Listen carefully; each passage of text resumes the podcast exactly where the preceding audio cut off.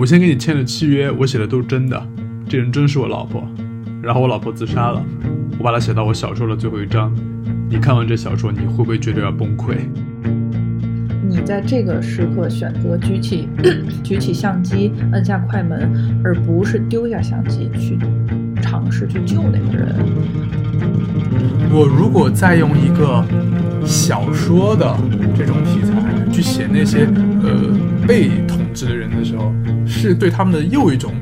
另一层背叛。不是这个事实操控了这个世界走向，是人和人之间的预期操控了这个世界走向。我觉得恋爱是人最真挚的感情之一，然后你把它变成综艺，然后演给别人看，因为我觉得恋综就是一个最真实的各种这种各种综艺吧，我觉得就是最真实的自虚构。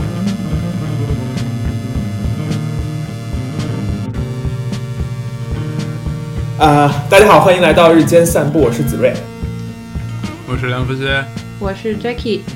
好的，那我们今天要聊的话题呢，是一个我完全不懂的话题，叫做自小说，对吧？以及我们会关联到，呃，新晋得诺贝尔文学奖的一个法国作家。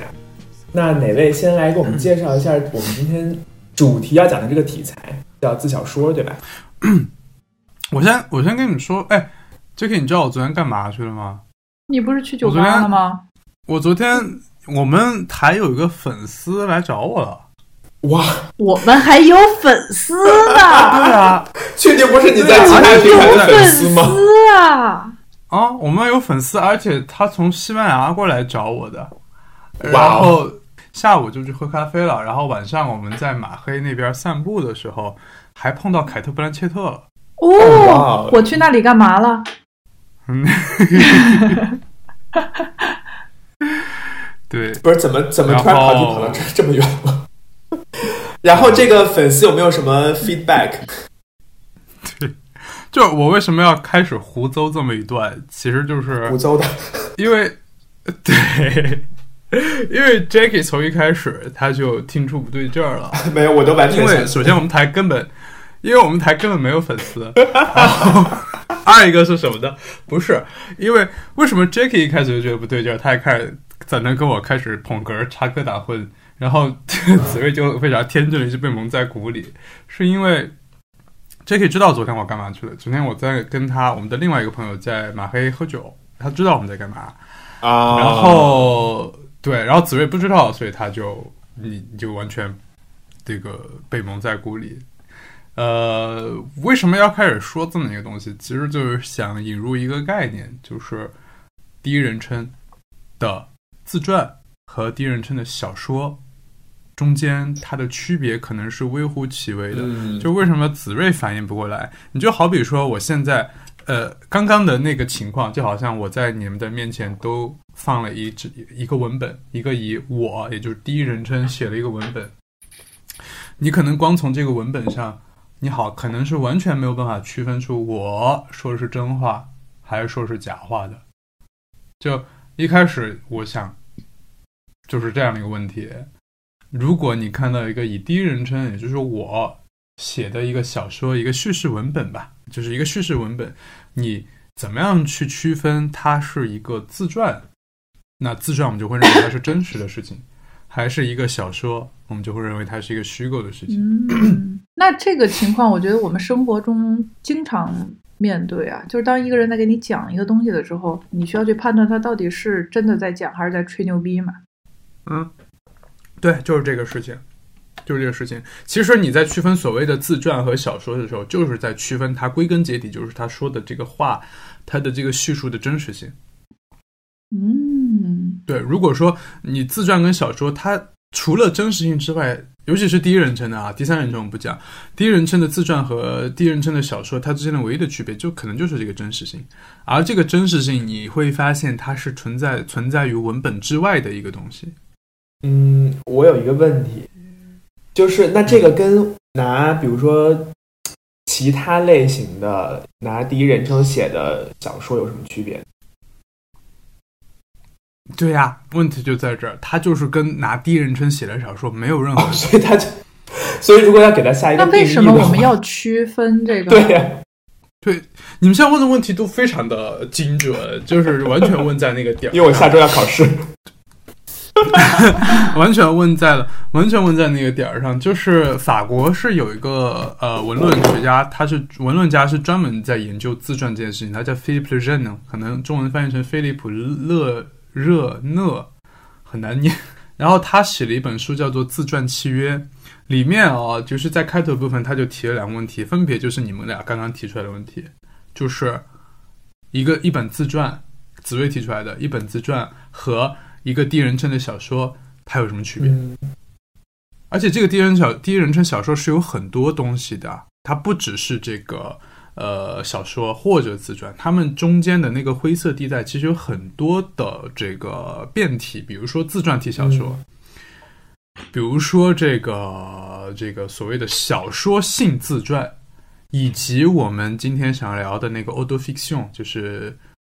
auto fiction。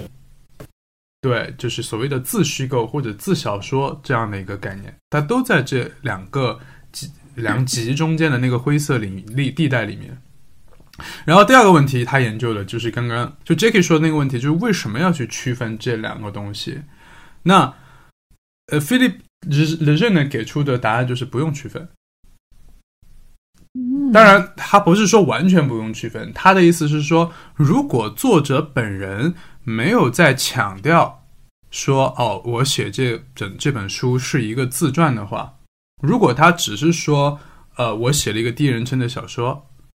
那或者是我写了一个第一人称的这个叙事文本，那这个文本它可能是模棱两可的，可能是很很很暧昧的，它你可能看起来会有一些很荒谬的情节，比如说刚刚说的荒谬情节，就是我们台有粉丝还来找 找我了，然后我还在路上看到了凯特·布兰切特。然后，Jacky 自己认为自己是凯特·布兰切特，可能是更荒谬的一个情节。就是不管它里面出现再多的荒谬情节，它还是可以在里面加进去自己的那个 personality，就是我可以把自己放在里面，读者是可以接受这一点的。那我可以觉得说，OK，你在写一些呃虚虚构的东西，但是你想要自己成为里面的一个人物，读者其实我们见过很多这样的文学作品。对吧？对。那 如果读者是，如果这个作者啊，这个时候出来了，他说：“哦，我现在要写的是一本自传，潜台词就是说，我现在写的东西是完全真实的。”那这个时候，读者就开始会要吹吹毛求疵了，就会开始来到我们最初的那个问题，就是说：“哎，你现在跟我说的话，是你在说真话，还是你在吹牛逼？”嗯哼。哦，那这个时候其实就变成了什么？在读者和作者在文本之外的一个对话了，直接的一个对话。如果我们在读一个小说的时候，我们是在干嘛？我们是在，如就算这个作者他有很多话要讲，我们可能会读到很多那种，比如说之前的左派文学、左翼文学，它可能会有很多的那个规训的东西在里面。但是它无论如何都是通过里面的人物，不管是叙述者还是里面的人物。即使他自己出现在里面，他也是作为其中的一个人物，就是小说中的一个人物出现的，或者一个叙事者的身份出现的，他也是间接的在跟读者去进行交流。这种交流是文本内的，是在文本。如果我们把文本理解成一个空间的话，它是在文本内部进行进行的一个交流。嗯，但是自传的这个交流，就是我们在确认真实性的这个交流的时候，我我要不要选择相信这个作者的这个真实性的时候，他的这个交流是完全在文本外的。具象的话来说，可能就是封面上作者的那个名字。比如说，你看到一个某某人自传，他的名字出现在这个文本上，然后他其实是赌上自己的作为作者的这个名声来写的这么一个自传。它是一个有一个所谓的自传宣誓的一个东西，或者一个自传宣言的一个东西。我要宣布这本书是一个自传，我就要对我作者的这个名头和我自己的这个 reputation，我的这个名声去负责。我要对我的真实性去负责。嗯，那作者做出了这个所谓的自传声明，读者来选择是否相信，是否买这个账。我是否相信你的这个真实性的声明？如果一旦这个事情完成了，就是作者做出了声明，读者相信了这个声明，那。作者和读者之间就构成了一个文本外的自传契约，它叫做 Backed Autobiographic，就那本书就叫做 Backed Autobiographic 自传契约。那也就是说，我跟我如果作为一个作者，我先把我的自己 我的心掏出来给你看，那就是我真实的东西。然后你作为读者，你要不要相信这件事？如果你相信了，我们达成契约，你开始阅读，那这个时候你的阅读的对象就是一本自传。而如果我掏出了我的真实性给你，你选择不相信，两种可能，你可能不读了，把它丢在一边；另一种可能就是你把它当成一个小说来读，其实也是 OK 的，也是 OK 的。那你就会发现，呃，所谓的这个自传和第一人称小说之间，可能唯一的区别就是这个真实性，而这个真实性完全是一个文本之外的东西。嗯，你说的这个东西，我觉得挺有趣，是因为在此之前我没有以这个视角去考虑过一个文本的特殊性吧。嗯，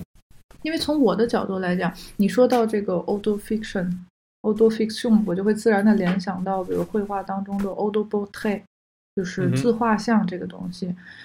但是无论如何，自画像，我觉得不存在这么强烈的一个嗯画面作品以外的契约关系在那里。就是无论他是呃真实的画自己，还是美化的，还是其实就是真的已经跟他长相差别很大，都。不是非常影响，呃，就是人人不会从专业的角度去吹毛求疵他这个作品当中对自我样貌的一个表现，但是 auto portrait 自画像在绘画当中又是一个非常重要的存在，因为它是从一个嗯一个特殊的途径想要试图去了解存在呀。呃，自我身份啊，和一些这种内发性的一个东西，所以它很重要。但是小说文本，就像你刚才说的，无论我们是专门去研究文字的人，还是一个普通的读书的人，如果说没有场，就是这个文字以外的东西，其实真的它是小说还是自传，在这个故事情节当中，跟我们真的是一点关联都没有。而无论我们有没有基础，我们都会去。想方设法的去呃侦查它真实性背后有没有一些漏洞啊或者什么的，所以我觉得这是一个我之前从来没有考虑过的角度吧。对，因为我觉得可能所谓的欧呃这个奥德波特就是自画像这个东西，当然自画像现在也包括自拍，我觉得它也在这个里面，对吧？呃，和这个自传有一个。或者说，我认为自自传和自画像，它本来应该是在同样的一个非常严格的一个标准里面的。比如说，呃，雷震呢对，就是我刚刚说到自传七月的作者对这个呃的定义是，我现在没有找到中文文本啊，我读一下法语文本，然后我试着翻译一下。他说是自传是一个 le récit rétrospectif en prose qu'une personne réelle fait de sa propre existence lorsqu'elle met l'accent sur sa vie individuelle. En particulier sur l'histoire de sa personnalité，就是这个人当如果一个人啊，他要去强调他的个人生活，尤其他他的这个个性的历史的时候，那这个人用散文体写成的这种回顾性的回顾性的叙事作品，我们就会把它称为自传。那如果是这么严格定义的自传的话，我们就会读者啊，接受者就会去吹毛求疵，说，哎，如果你是。你有这个真实性的需求的话，那我就要去检验你的这个真实性是不是真的了。那这个情况如果类比到自画像这件事情上来说，就像我们在审美那一期聊到 P 图这件事情，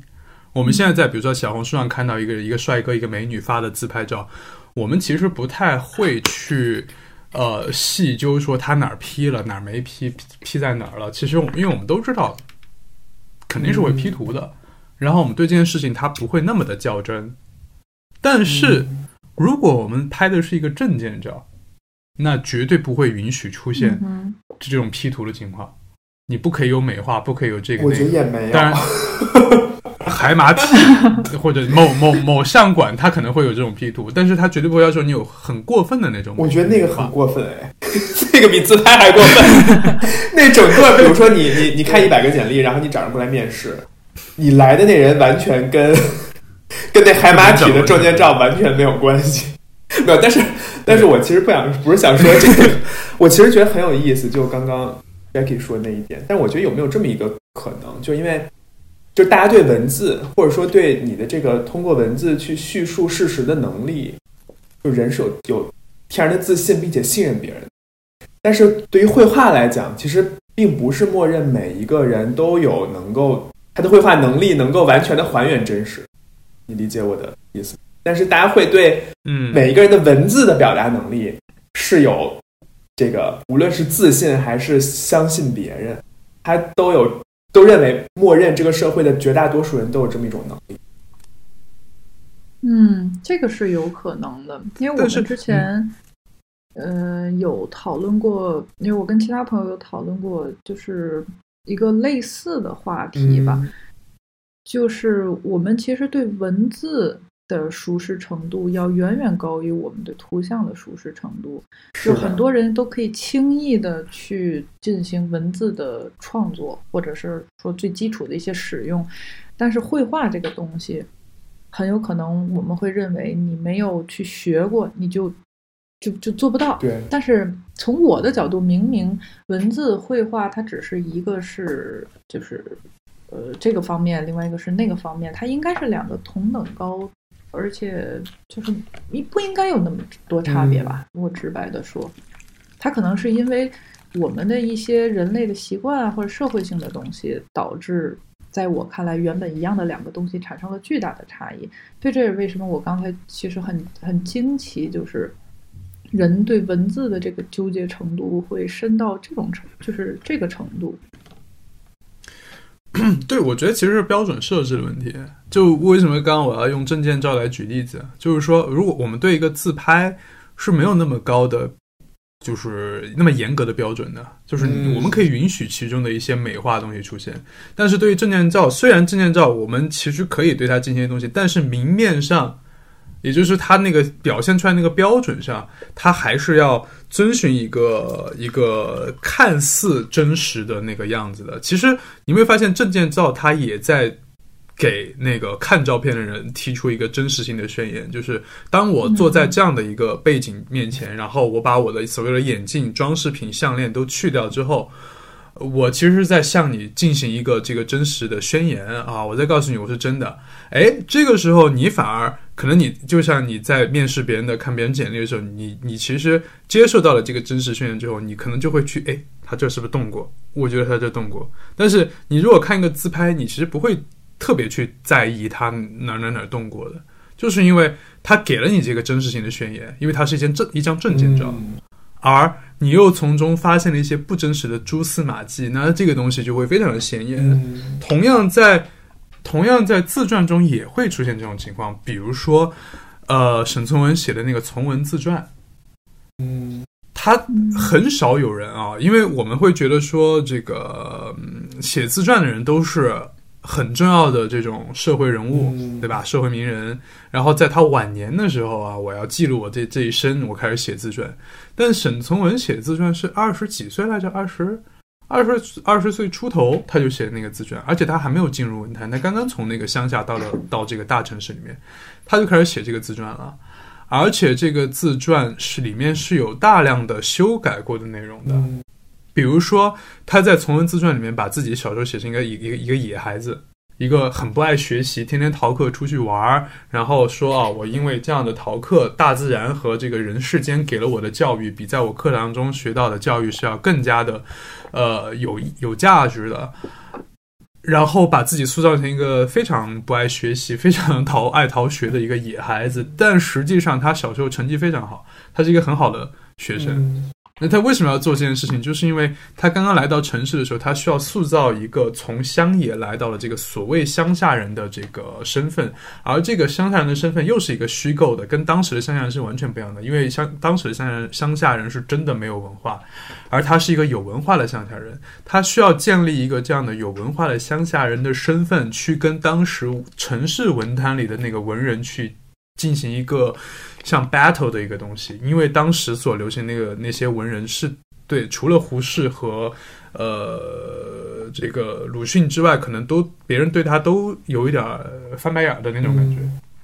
而胡适他们是欣赏他的。那呃，他需要创造这么一个身份来进行一种抗衡，但是在创造的过程中，他其实就非常，你如果在自传契约的这个框架里来看的话，它完全违背了，就是甚至摧毁了自传契约的这个东西，就好像我跟你说，就好像一个精修的。一个精修的证件照一样，我给你一张证件照，它是一个呃真实的一个范本，一个一个模范，但是其实底下我我我大修，嗯，我对自己的脸进行大改。对，这个沈从文的例子其实让我想到，就我本人的世界观，就是我是完全不相信有什么所谓的事实或者是客观角度存在，而且我会联想到我自己的一个写作的怎么讲？写作的经历吧，就是我除了我的论文之外，大概本人写作经历不超过五百字儿，但是虽然超五百字，但是但是就是我是觉得，那比如说当我在尝试写一个所谓的自传的时候，就是从我自己的角度叙述我自己的故事的时候，其实我觉得本身我也会强调那些我认为重要的东西，但是这个东西，因为你想你在写自传的时候，你除了有你这个角色之外，你肯定有比如说你的父母、你的家人、朋友。同事对吧？其实你已经选好了你的故事、你的角度，然后你想要强调的东西。那那些没有被你选进来的东西，其实就是被你忽略掉。但那些东西也是存在的。所以我觉得这个其实是怎么讲？我觉得没有什么完全真实的自传。这就是。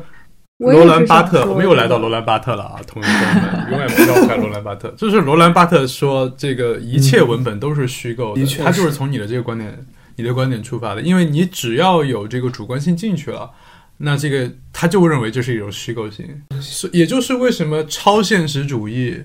不管是超现实主义的绘画、摄影还是写作，他们都在追求一个这个自动性。啊，他要求自动性写作、自动性绘画、自动性摄影，他们就会觉得，尤其是绘画这件事情啊，我们都会觉得达利他的这个绘画是很超现实的。但其实超超现实主义宣言的那个安德烈·布东布列东，他其实就对绘画啊，超现实主义绘画，他其实是有一点失望的，因为他后来发现，无论我怎么样，好像说呃，我要在一些比较一些瞻望的状态里面啊，和一些嗨的状态里面去画一些，好像说不受人脑控制的、不受意识控制的那些东西，但是绘画一定是有这个技法在里面的，比如达利他画的那些画面再荒诞。你会看他的技巧是非常细腻工整的，有的时候那些东西，就是透视啊，或者是那个阴影的那种，或者是那种立体的那种感觉。那那种东西是一定需要这个主观性进去才能画出来的，不可能我在那闭闭着眼睛喝醉了哈，才能能画出那个东西来。所以他们后来开始追求这个超现实摄影，他们会觉得哦，这个相机哐咔嚓拍一下，你你就没有那么多的主观性，或者是我在张望的状态里我就乱写。就是写一些莫名其妙的东西，我脑子里想到什么，立刻就写出什么东西来。但是，也就是为什么我会觉得超现实主义是一个很难达到它真正目的的一个流派，就是因为你无论如何，因为即使是相机，你在选选景的时候，你在取景的时候，你也会有你一定的这个主观性渗透进去。你不可能说我闭着眼睛瞎拍，那瞎拍还有什么意义呢？那可不就是我乱拍的嘛，对吧？就猫滚键盘嘛，对吧？嗯，对吧？我猫滚键盘打出来一个文本，哇，那个就是朝鲜人主义的，能这么说吗？但这个就是最自动的呀，对吧？是的。呃，对，所以我还是想回到刚才我问的那个问题里，无论是绘画还是文字，还有你说的自拍，我们的这个意识都是没有办法不介入，你是不可能完全抛出去这个主观性的。很多就是艺术家的那些所谓的忠诚的自画像，我就是你一看就知道他本人肯定不长成那样。比如说那个德拉 库洛瓦，每次都会把自己画的很帅很帅，但其实并不是那个样子。所以大家已经，我反而是觉得有一种契约，是我们不太纠结于这个东西了。那说回来到文本这个东西，为什么？偏偏还要如此的去细分，像你一开始说的自小说、自传体小说、小什么小说体小说自传之类的这种东西，还要去深刻的去研究这个东西呢？因为它的意义在哪里？因为 auto fiction 就是自自虚构、自小说这个概念，它本身是一个非常，我觉得这个是非常后现代的一个现象，就是以前是先有作品，再有流派。比如说，我可能是先有了这个，我大家都那么画画了，然后我们在后世去去判定，OK，这是一个古典主义。我说这是一个哥特式的建筑，这是一个折中主义的建筑，是先有作品，然后我们去归纳它的流派。但是到了这个近现代之后，我们就开始先创造流派，然后再在这个流派的框架里面去呃找一些。作品出来，其实有一点像先给自己画一个框，我再在这个框里去去去发发挥。的这种感觉，你你其实我觉得从印象派之后都有点这种，各个艺术里面都有点这种绘画都是这个样子的，就是到了现代艺术开始了，它都一定是先有宣言，然后根据这个宣言规章制度，然后他所想表达的东西开始进行创作，有更多的人汇入到这个呃流派当中去，再去完备它。像以前的像你呃我们说的文艺复兴啊，什么洛可可、巴洛克，它其实都是历。历史追溯的一个结果，当时的人并不会先起名叫呃洛可可，然后我们再进行创作。对，所以呃，我刚刚说到所有就，包括 auto fiction 自虚构这个题材在内的，也就是在自传和小说这个内这个这个内部空间中的所有的这些子子子题材，它其实都有点这种感觉，就是说。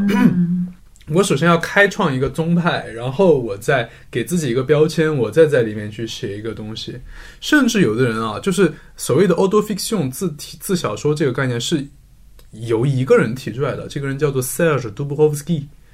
呃，塞尔日·杜布罗夫斯基，我不知道中文好像没有一个正这个官方的翻译，已经翻的很好了。他就是一个。他就是一个法国作家，然后这个小说是他自己，呃，这个题材是他自己给自己的作品，呃，冠上的一个名字。第一个，他的第一本叫做自传的小说，叫做自自虚构的小说，叫做《Fils 儿子》。呃，而且这个儿子这本这本文本啊，它还有一个，它还有一个这个双关性在里面，因为。f i l s 这个词在法语中，它读作 fils 的时候指的是儿子，读作 fil 的时候指的是一根绳子或者是一条线。那你可以把它理解成这儿子这个人，你也可以把它理解成就是家庭传承的这么一个。这么一个代际的这个传承的关系在里面。Anyway，反正就是他在这本书刚开始的时候，他开始呃自己标榜说出现了一个 auto fiction，就是这个自虚构的东西。那他的概念是什么呢？我也找到了他的那个引文，他说，呃，首先他是对 auto fiction，呃，autobiography，就是自传这个东西给了一个他不太喜欢的一个点。他说，No，c'est un privilège réservé aux importants de de ce monde。也就是说。呃，这是一个特权，是专门提供给那些呃这个世界上最重要的那些人的特权，在他们的 s w a h 的 l o b 在他们生活的晚年，在生活的这个晚年的这个时候，他们才会想说，哦，我要去写写呃这个生活，然后我的这一生，他一定会有一种非常美的这种非常优雅的这种题材去写，而。呃，他认为的他写的东西是一个 fiction，是一个虚构的东西。但是哦，这是非常矛盾的一个概念。他说，首先它是一个 fiction，但是 David Moss，呃，est de fait strictement réel，它是一个严格真实的事件所构成的虚构的小说。然后给了这样的一个名字，auto fiction。那这个名字其实非常言简意赅，你一眼就能看出来他想说什么。首先，auto 这个前缀就是自己的那个前缀，auto 的那个前缀和 fiction 就是 fiction 虚构的那个那个词放在一起就是自虚构或者自小说。那这其实是一个非常嗯嗯，甚至有的人会觉得当时写这个东西出这个东西这个这个标签是不是为了促销？就是写了这本书，然后我呃，我给这本书一个新的标签，就好像我给他一个新的概念。我们现在广告不是特别喜欢搞这个事情嘛？滥用各种主义，给自己 给自己虚这创造一个某某主义出来，然后大家觉得好高大上，然后就开始买。但其实后来他们发现，其实，在很早之前，他就已经在自己的这个呃个人写作，像日记的一些写作里面用到这个词了，所以呃不太好说他是单纯为了这个呃促销或者是卖货而搞出来一个文学概念，但。呃，不得不说，我觉得他在用这个东西的时候，还是会有一点，就是这种想要标新立异，想要去自创一个门派出来的这个想法在里头的。那我其实今天想聊的是另一本他的第二本小说，就是自传体，就这个自虚构之后的第二本书，叫做《Le Livre Brisé》，《Le Livre Brisé》。那什么意思呢？就是一本破碎的书。那什么意？就是这本书很有意思，它是我最近读到这本书里面，呃，我读完觉得最不舒服的一本书。最不，因为这本书最不舒服，它我觉得他写的很好，但读完之后我整个人有一种特别难受的感觉，因为，呃，这本书一开始是他自己想出版的一个日记，他想出版那个日记，然后。嗯，他在这个日记里面写的是他跟他的前妻的一些爱情故事，当然这其中的一部分内容啊，他写的主要还是自己的这个生活。呃，因为他是一个研究萨特的和一些当然也别的这个文学流派的一个一个文学教授，然后他在他。呃，结了几次婚之后，又娶了一个他以前的学生，也就比他年轻很多的一个一个女，一个一个一个一位妻子。然后，当他决定出版这样的一个日记体的这个一这样的一本书的时候，写到一半的时候，他的现在的这个妻子看到了这本书，哦，他就觉得有一点不舒服，因为我们现在结，你可以其实可以想象，哦，我们现在结婚了啊，然后 你要写本书，然后那书里写的全是你的前妻。你的爱情故事，你当时多么的相爱，怎么怎么样？那这个这个新任的这位妻子就会觉得有点不平衡，然后他就开始有点像发起挑战一样，因为他们当时的婚姻也是有很多问题的，经常吵架怎么样？他说：“我们现在这么多的问题，你都不去写一写，你写你之前的爱有什么有什么意义？”然后这个作者他就接受挑战了，他这个挑战一接受之后呢？问题就出现了，因为这本书一开始的构想就是一个日记体的一个东西，而他会觉得日记体就是一个完全要完全真实的东西。好，当我在写这个东西的时候，那你既然让我把我们的生活放到这样的一个框架里面的话，那我就什么都说了。而且，呃，我听他后来跟别人采访，他是说，呃，当时他跟他妻子是达成协议的，就是你如果让我写我们的生活，OK，那我什么都要说。他妻子也同意了。但是同意之后，他发现其实自己受不了，因为你会发现在那本书里面有很多啊，因为他的那个叙述的这个技巧其实挺有意思的，它里面有好几页是一个标点都没有的，他完全靠字体，比如说呃黑体和意大利斜体，意大利斜体就是他能真实的引言，他跟他妻子之间的对话，那些对话全部都是非常。锋利的、非常伤害性的那些语言，互相骂来骂去，然后互相攻击。他们各自有各自的问题。他的妻子因为有流产，然后呃这种问题，然后还有可能还会有药物的酗酒的一些问题。然后呃，这个作者本人他还有这个性功能障碍的一些问题。他们的互相的攻击都在那个里面，就完全不加任何标点的，就哗啦哗啦就倒出来，倒给你，也会有一种被淹没的感觉。重点在哪呢？因为其实这种我们也能接受，对吧？之前那个电影《婚姻故事》，我觉得看得很爽，对吧？但是问题在于写到后面的时候，因为他是每写完一章就会把这本书，呃，这这新的一章给先给他老婆看，他老婆其实是很不舒服的，但是他没有停止，他继续写，写到后来他老婆自杀了，嗯，就看到后来只觉得受不了，他就自杀了。然后问题在于，他老婆自杀之后，这本书的最后一章就是写他老婆自杀这件事儿的。嗯，对，也就是说，你会发现他的妻子，如果这本书是你把它当成一个小说看的话，你看到的是，就就像我们刚刚的那个自传契约的那个论点里面来看这件事情，如果你把它当成一个小说来看，那就是这个小说中的一个虚构人物他自杀了。嗯，然后你如果把这个东西当成一个自传来看的话，你看到是一个一个真实的人，因为写作这件事情，因为这个这样的一个文本，他受不了，他自杀了。然后你你读者本人就会非常的撕裂，非常的分裂，就像这本书的标题，它叫做《碎裂的书》（Brisé Livre Brisé）。然后他自己也说，就是在他老婆自杀这件事之后，他自己他最后一章的第一句话就是这本书碎掉了，我的生活也碎掉了。我当时看的时候，我你的读者也碎了，我也挺 挺崩溃的。对，就是如果你真的就单纯把它当成一个小说来读的话，你不会有这种问题。你们小说里对吧？你这个人出现各种问题，被这个怪物那个怪物拿去吃了，我们都觉得无所谓，因为那是一个一个虚构人物，我们不会对他产生太多的共情。嗯，但是当一开始你就知道，他先把这个自传契约先丢给你，他说我写的都是真的，我还跟我老婆我们也建立这个契约，就是我们什么都说，都记啊，什么都讲。然后这个时候，匡季家这个人自杀了，然后你还看到他在他老婆自杀之后，又把这件事儿又写了新的一章，放在了这本小说里面。虽然他说他的书碎掉了，我还是觉得有点难受。嗯，看这个东西，因为你就会把这件事情放到真实世界来考量了。你会想说，哦，他其实在这本书写作的任何的一个步骤里，他让他写出了第一章，他给他老婆看，他老婆觉得不舒服，他其实可以停下来。甚至他一开始，他老婆说：“哦，你怎么写老写你前妻的事儿？”他其实也可以停下来说：“啊，那我不写了，我们好好过日子吧。”甚至在他老婆自杀之后，他也可以选择这本书我就不发了嘛，嗯，我就我就我就把它藏起来，我我更不会去写我老婆自杀这件事情。他不，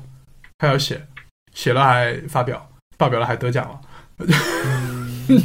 然后当然也赚到钱了，对吧？那我就会觉得啊，那这个 auto fiction，我就会觉得是很有。嗯，很值得去讨论的一个东西。我觉得会不会可能也是这个原因？你会发现，在这个 Serge Dubrovsky 之后，就这个这个所谓自虚构教父、自虚构之父之后，很少有这个作者愿意去声称：“哦，我写的这个东西是一个 auto fiction，是一个自虚构。”比如说安妮尔诺，就是刚刚拿到诺奖的这位安妮阿尔诺。那，呃，他在零几年，零五年还是零二年啊？我不太确定了。呃，他就非常明确的表达，当然不止在那一次啊，尤其在很多别的采访或者他自己写的那个文章里面，他就说我非常的不希望被分类到自这个自虚构，嗯，呃的这个这个题材里面，因为。很多人都会把他的安妮尔阿尔诺的小说放到这个 auto fiction 里面，但这个作者是明确站出来说：“我不要这个这个标签，我也不希望我的作者被放到我的作品被放到这个题材里面。”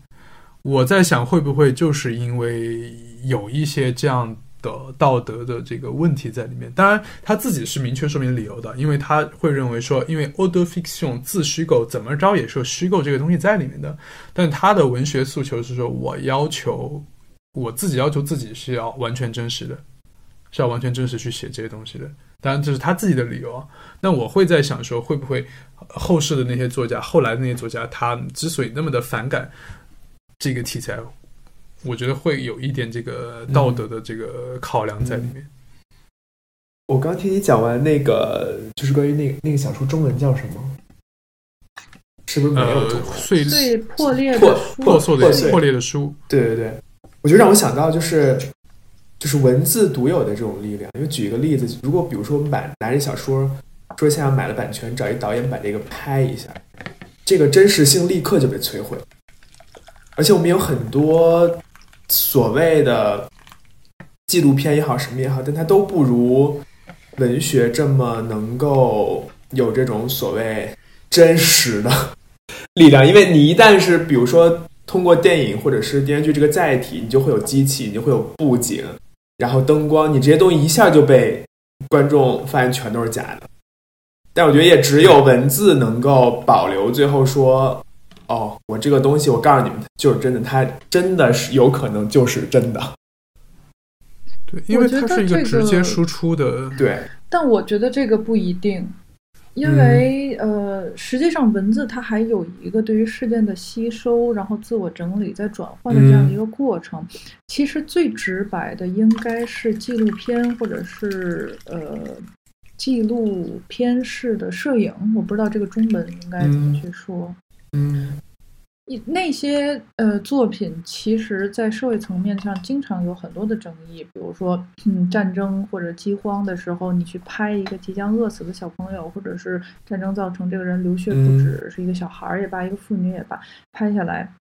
这种图片非常震撼人心。但是每次一定会有人说，你在这个时刻选择举起 举起相机，摁下快门，而不是丢下相机去。尝试去救那个人，然后，呃，万一我拍完立刻就去救呢？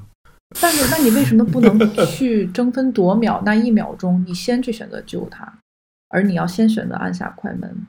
嗯，就虽然说可能在实际操作层面上没有太大的区别，但是我觉得这是一个好像把它大家把它当做一个对道德检验的题一样，去看你到底是。你做的第一个动作是按下快门，还是去选择去救那个人？然后你如果选择救那个人的话，这张照片就不复存在了。然后在这种作品，然后包括你刚才说的那本小说，你在讲的时候，我就会再去想，呃，这个道德问题究竟是该取还是舍？然后还有就是他的道德出问题的那个环节是在哪里？究竟是？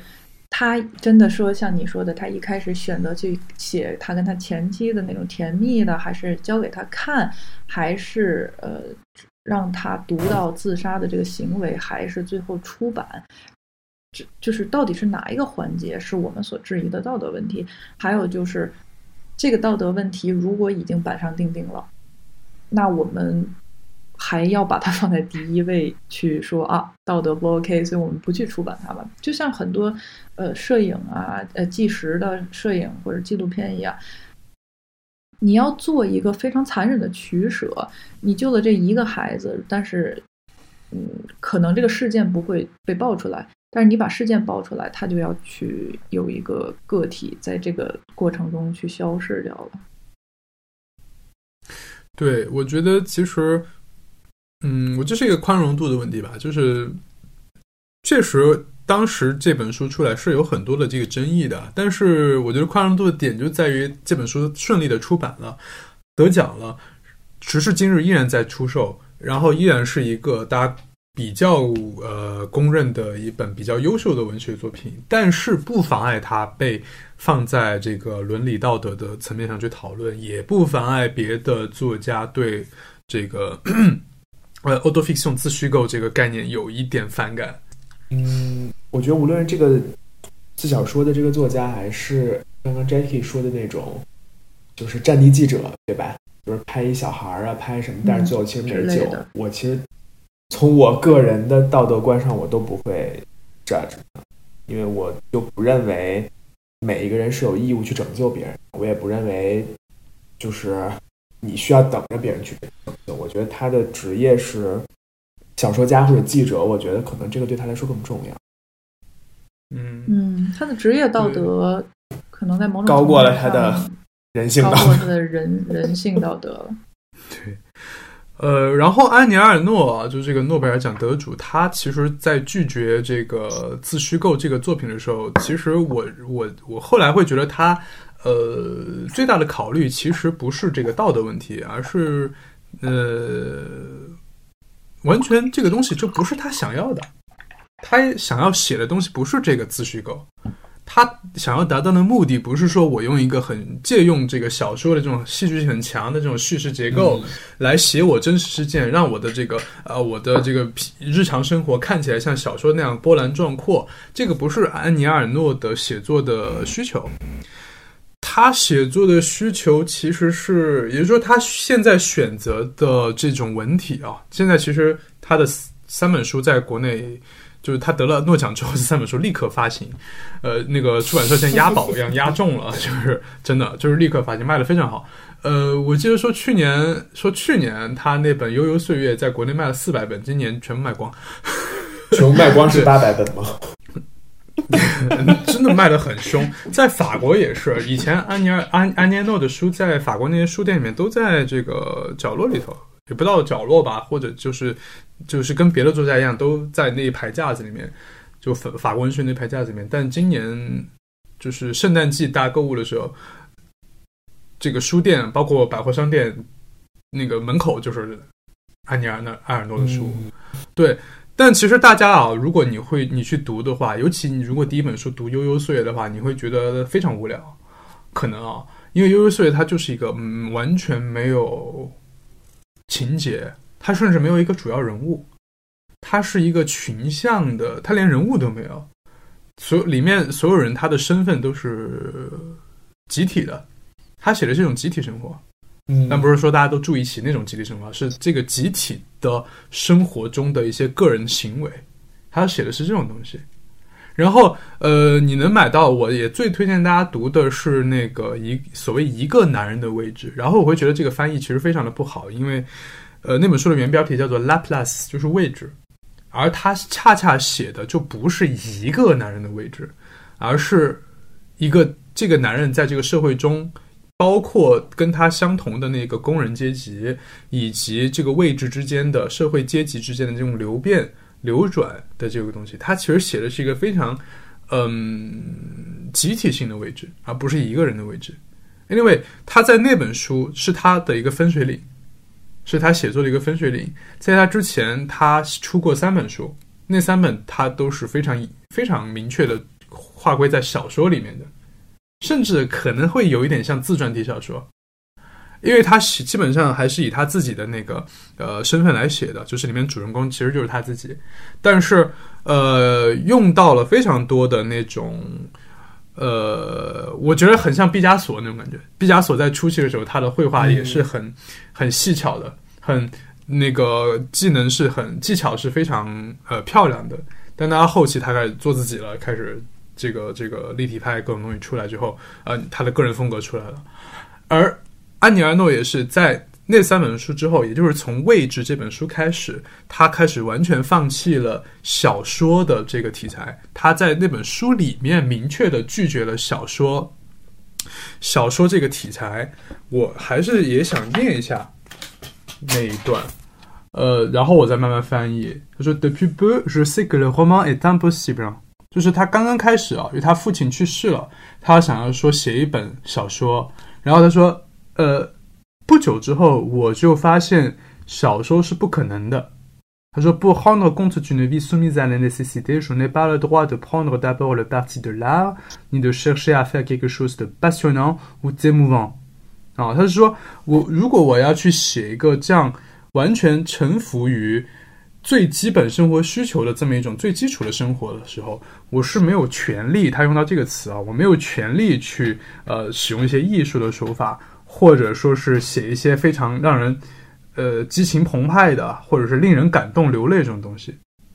因为这个和他要写的那种生活状态是不匹配的。他要写的那种生活状态就是一个最无聊的、最基础的、最琐碎、最琐屑的那种生活。然后他要做的是，我要把我父亲的 le barre les gestes, les goûts，全部都 rassembler 收集起来。大家收集他父亲的那些话语、那些动作、那些品味，所有的这些东西，我是把它收集起来，然后再体现出来。然后他说，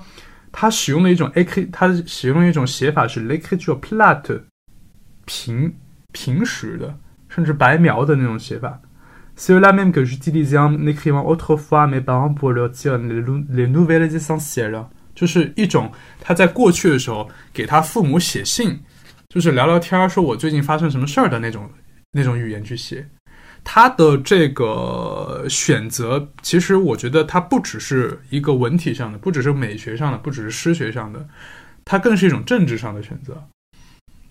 嗯，他其实是在做一个一个文学上的一个政治的一个构想，他想要通过这种写作方式，替那些没有办法在文学或者说这个呃这个知识分子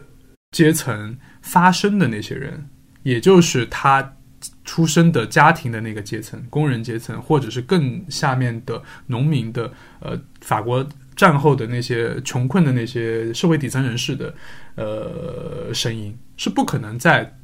知识分子世界和文学世界被听到的。嗯，他只能说：“哦，我要现在要，因为他通过这个教育，通过婚姻，他进入了这个中产阶级，进入了这个知识分子阶级，那他可以有声音了，他在这个世界是有这个话语权的。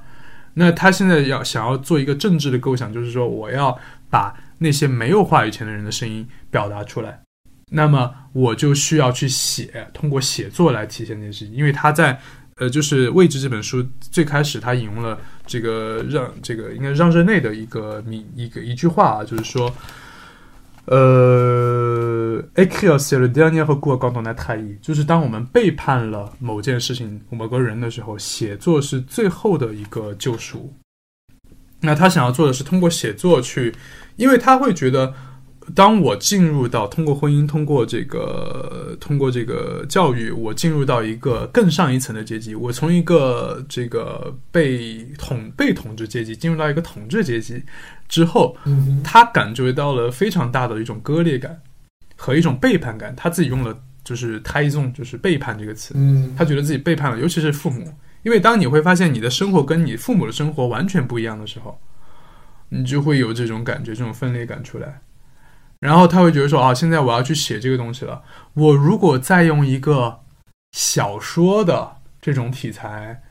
或者说这个传记的这种非常漂亮的文本，也就是以这个 s e l s t o v o v s k y 刚刚那个作者说，呃，就是一种特权的这种题材，专门留给那些成功人士、那种伟大人物的那种漂亮的文体。我用这种文体去写那些呃被统治的人的时候。其实是很荒谬的，是对他们的又一种另一层背叛，背叛之上再加背叛的那种感觉。所以他选择了这种，你觉你会觉得非常平时，非常你读起来特别无聊，有时候会觉得无聊，就是没有那种阅读漂亮文本的快感的那种那种那种阅读。其实对他来说是一种政治上的考量。也正是这个东西，诺奖会选他今年。嗯，对。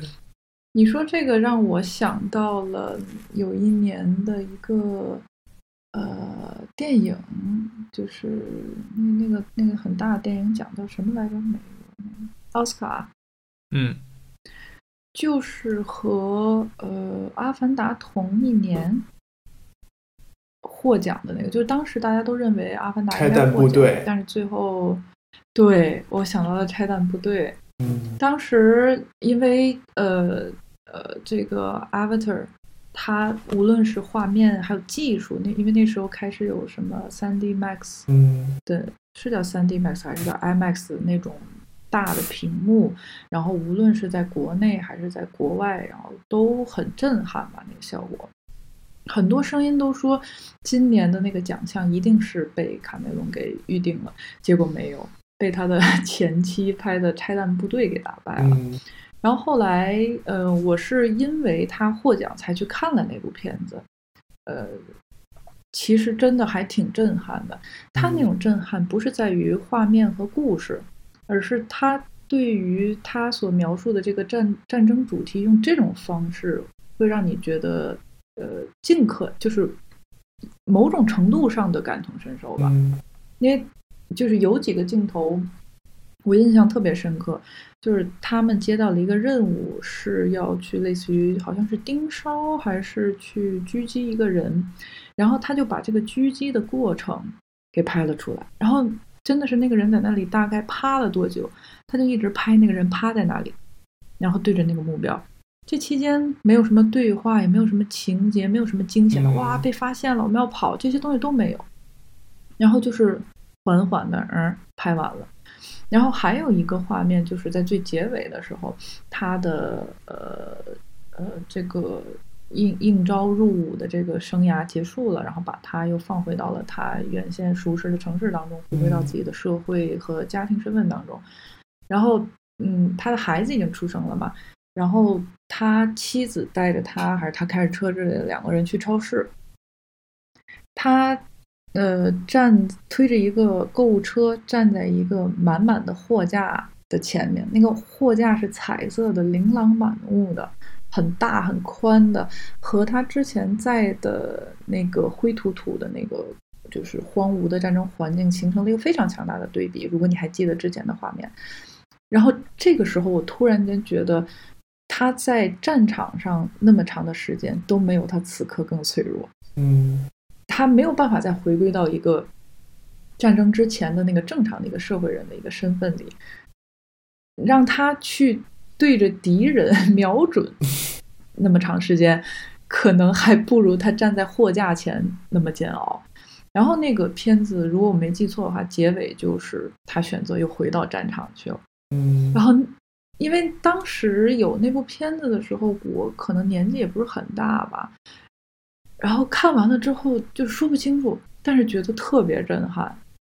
嗯，就是你现实生活中没有办法靠那种叮当的爆炸，然后死人，呃，获得然后你催泪，靠那种场景你是没有办法获得拆弹部队里的那个感受的。所以你刚才嗯讲完，呃，他不愿意去背叛自己的阶级、自己的父母，不不愿意再做二次背叛，所以去选择了一个非常嗯平时的、很 plat 的一个写作方式，就会让我想起拆弹部队这件事情。嗯对，我觉得这个东西就是，嗯、你能够产生这种效果的东西，它不一定是真的说啊，我告诉你，我都是真的啊，我就是在那呼天喊地，我都是真的。其实不一定真的能产生出这个效果。我觉得这种效果有点像什么呢？有点像，呃，之前的所谓现实主义的文学。虽然你知道，你去看，比如说，对你比如说看这个现实主义文学，你会觉得啊，你当然知道他的这些。呃，情节都是虚构的，人物都是虚构的，但是你知道这些东西在现实生活中是真的会出现的，嗯它是会给你这种感同身受的东西的。而当有一些呃作品，他在告诉你我是真的的时候，你却能够感觉到他其实非常的不真诚，他在呃用真实的这种面纱去美化一些他虚构的东西，而这种东西，呃。我觉得可能潜藏在自虚构这个这种题材里面。虽然就是 Dubovsky 他刚刚在这个就是怎么讲，他刚刚在发明啊这个题材的时候，发明一种题材听起来很荒唐，但是他确实是发明了这个题材的时候，可能他本意不是这样的，他本意就是因为他的这个定义里面就是说。我要求这个虚构作品，它所有的事实都是严格真实的，但他只能要求自己去做做这件事情，所以他把他妻子自杀这件事情都写到小说里面。嗯，但是他不能要求别人也这么做，所以我觉得现在你会发现很多的文艺作品，不只是文学作品，它里面会藏着很多这种，好像说看起来啊，都告诉你都是真的，其实里面都是假的。我觉得最有代表性的就是所谓的真人秀，就是综艺节目。的确是。呃，尤其是那种我其实最不喜欢看的，我会觉得看的我真实的有点不舒服的，嗯就是所谓的恋综。啊，是我听我听着我就觉得，怎么还有如此真人秀？对吧？因为我觉得恋爱是人最真挚的感情之一，然后你把它变成综艺，然后演给别人看，因为我觉得恋综就是一个最真实的各种这种各种综艺吧，我觉得就是最真实的自虚构。你如果从字面意思去理解的话，我以我自己出现，你看以前这种情况一出现啊，就是叙事者是我真实的人，作者是我是真实的人，然后呃里面的主要人物也是我是真实，那我们就哦这是一个呃自传，它应该是真实的。但是综艺是 OK，比如说里面出现这个人，他生活中就叫某某某，然后他在这个综艺节目里出现也叫某某某，然后呃他作为叙事者他也是某某某，这个三位一体也是存在的。但是你知道里面东西都是台本，但是我在看这种东西的时候，我就会两对儿最有场面啊？呃，我我不知道，我不敢揣测这件事情。但是因为我有一个朋友，就是做这个电视台拍这些综艺节目的业内人士，他就跟我说：“你看综艺啊，你就不要当真，你就当电视去看，都是台本，不可能有嗯会可能会有一些及时的一些即兴的反应，可能是真实的，但是主要的走向一定是，比如说谁谁谁跟谁谁谁约会或者怎么样，他很多都是呃有有有固定好的，他还会看人气，就是电视台会看这个某个人的人气，他如果高的话，我们就会多给他一些镜头。而且，就算是那一些呃，好像说即兴一表现出来那种第一第一时间真实反应，你作为一个人，当你知道有个摄像头在拍你的时候，你会不自觉的做一些表演的。我觉得，对我我我觉得这个其实从就是从成本角度，你就明显能发现它完全就是一个演。这个就是你把那么多明星放在那儿，然后你花着这些钱，对吧？你摄影整个整个剧组在那儿，然后道具也放在那儿，租金也在那儿，然后怎么可能让他们就随机的在那儿就是 做他们平常的生活玩儿？对，然后然后你这一大帮人一大帮成本在下面陪着，就是你从成本的角度，你就会觉得这东西不可能是虚构。第二个，我觉得特别赞同，就是你所谓这些包装出来的真的东西，其实都之前都是安排好的。就就就就就咱们这只有一百多个粉丝的，对的小频道，咱还得讨论一下，说咱们今天聊点啥，也不是完全的闲聊，对吗？但是咱们这我觉得百分之九十九闲聊了，就是除了选题之外。所以我就是觉得，凡是有成本的东西，它包括你的金钱成本，包括你的时间成本，它一定是有设计在里边的。另外的一个对立面其实是新闻，新闻这个东西反而是，比如说我们打开一个新闻的 app，我们本来是想获得一些事实的，但是嗯，但是你可能获得的是否是事实，这个就是因人而异、见仁见智。就是也可能是事实，也可能不是事实，也可能是事实的某一个切面，就是一个盲人摸象的一个概念。就是对，它会让我想到这个。嗯，这个东西我觉得就是，呃，自传契约这个概念，我为什么觉得它很妙？嗯就是说，我觉得它不止在自传这件事情，或者它甚至不止在文学这件事情上是有用的，它可以推而广之。我可以把它理解成一个真实性契约，就是任何的东西啊，不管是这个新闻，不管是这个呃综艺节目，它其实都跟它的受众者之间是有某种形式的契约存在的。嗯如果没有这个契约，我们其实不会去想说你这个到底是真的假的。如果你告诉我是真的，其实是假的，我不会觉得生气，不会觉得这个失望什么的。就好像我跟你之间如果没有签一个什么合同，我们就口头说我们要做一个什么事情，那这个事情最终没成，或者你说你要给我钱，然后我就我也我也就听一嘴，你最后没给我，我也不会生气。但是啊，你如果现在跑过来跟我说，哎，我非常认真啊，我要给你十万块钱，我觉得我不相信，你怎么可能给我十万块钱？你不信是吧？我跟你签合约，我们签个合同，某某某在某年某月会给另一个人十万块钱，嗯我们俩这个签字画押完成了。等到那一天，哎，你没给我，那我就会生气了，因为本来我没有在意这个事儿，但你跑来跟我签了一个契约，嗯然后你又没完成，我就会觉得我被骗了。同样，在文艺作品，包括新闻在内也是，尤其新闻，新闻是它是一个先天性的自这个真实性契约，你都是新闻了，对吧？嗯你没有说哦，今今日这个今日微小说，对吧？你说是今日要闻，对吧？你不是说今日微小说。那这个时候，你这个新闻出现了，我已经跟你签好这个真真实性契约了。后来，哎，我在蛛丝马迹里面发现，你跟我说的是假话，嗯或者综艺节目也是啊，你这个人已经出现了，他是一个文本外的东西。比如说明星，我们知道这个人叫什么，然后他在里面，就好比说啊，如果我刚刚说自传和第一人称小说之间的区别，就好像你现在打开电视，你看到一个一个一个你认识的明星出现在一个画面里面，如果你听到他说“哎，我叫叉叉叉”，他是另一个名字哦，你立刻知道，OK，这是一个电影或者一个电视剧，我不会觉得他的反应是真的，那就是剧本嘛，我可以很开心的去看。但是如果他愿意出来在里面哈，我就叫叉叉叉，就是他自己的名字，哦，这是一个真人秀，那这个时候你就会开始去找他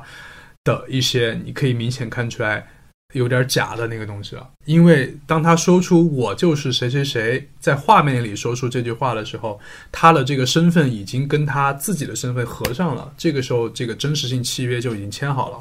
有了这个契约，我就有了这个能有有了这个权利和立场去挑你的刺儿了。嗯你有点假，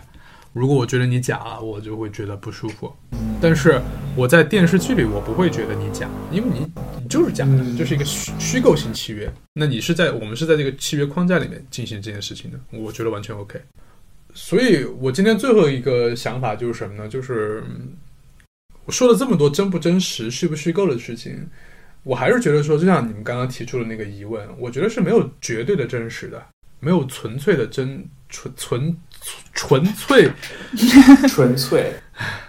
没有纯粹的真实这件事情的。这个这种性质是不存在的，因为就好像我们之前说这个自动写作等等，只要你的个人呃意志掺杂掺掺杂进去，天呐，